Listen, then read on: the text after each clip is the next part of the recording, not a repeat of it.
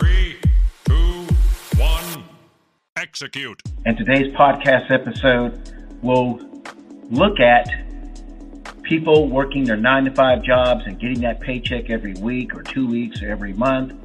And now they are running their own law practices, CPA firms, dental clinics, plastic surgery centers, insurance brokerages, and real estate brokerages, or maybe you're just a real estate agent.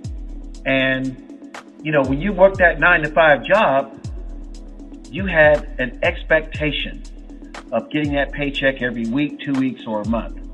And doggone it, that employer had better have it. And there was no excuse for the employer not to pay you because you had worked that week, two weeks, or a month. And, you know, so, I mean, the, the, the expectation was high, even though your performance may have not been what you thought it should have been. Maybe you had a two weeks where you went into work and you said, ah, man, I really don't feel like being here. Maybe I'm not feeling well, but I got to come in anyway because I got to make enough money to get a check for two weeks. And maybe part of that check was uh, uh, sick sick time. What do they call it? Leave without or leave with absence or uh, PTO time. PTO time, some work time, maybe some vacation time. You've made enough money to make sure that you have a regular paycheck when the next paycheck is due. And again, the employer could not make any excuses for not paying you. The employer could not say, Doug, you know, we didn't sell a lot uh, maybe a couple of months ago, so the company is short a little bit on paying people.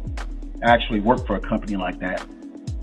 And uh, so, would you mind if we not pay you this Friday, but pay you what we should have paid you this Friday, next Friday, and we will just be in the hole for a week, but we'll catch up? You would have said, No way. I signed an agreement to get paid every two weeks for putting in 80 hours or 80 hours plus some overtime. Or if you were a salaried worker like myself, you got paid the same doggone paycheck anyway, regardless of how much time you put in uh, for work. So let's say now you have left the nine to five environment and now you are working for yourself. Your law practice shield is on the front door or on the street. Uh, your CPA practice is open.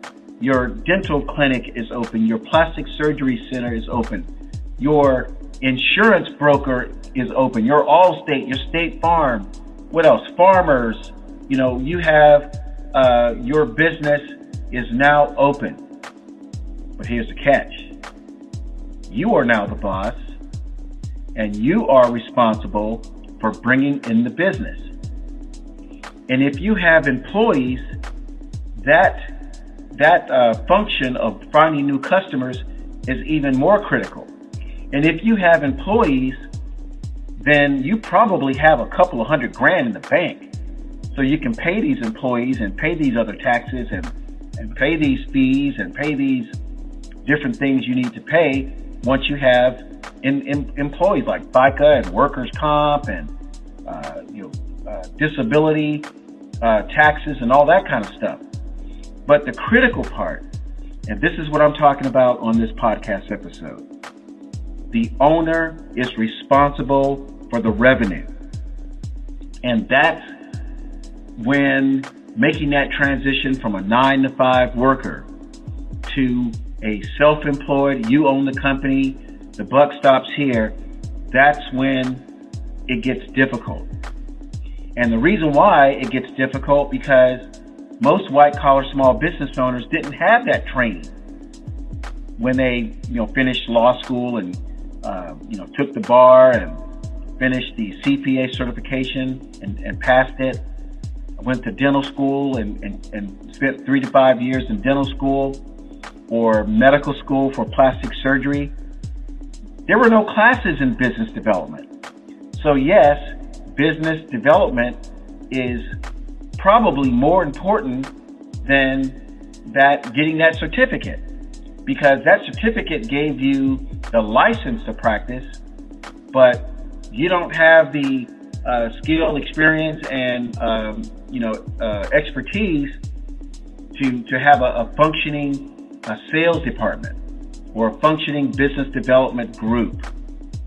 So 321 Biz Dev, we created a sales system, and actually the sales system is six hours, but we added a three-hour uh, getting in touch with your business module. And that module talks about what is a business. Uh, the second part is what is capitalism. The next one is how to transition from a nine to five employee to a salesperson. See, and most white collar small business owners don't see themselves as salespeople. And that's something that you have to get over because you are a salesperson. Anytime you move a product from your company to another individual, that's called sales.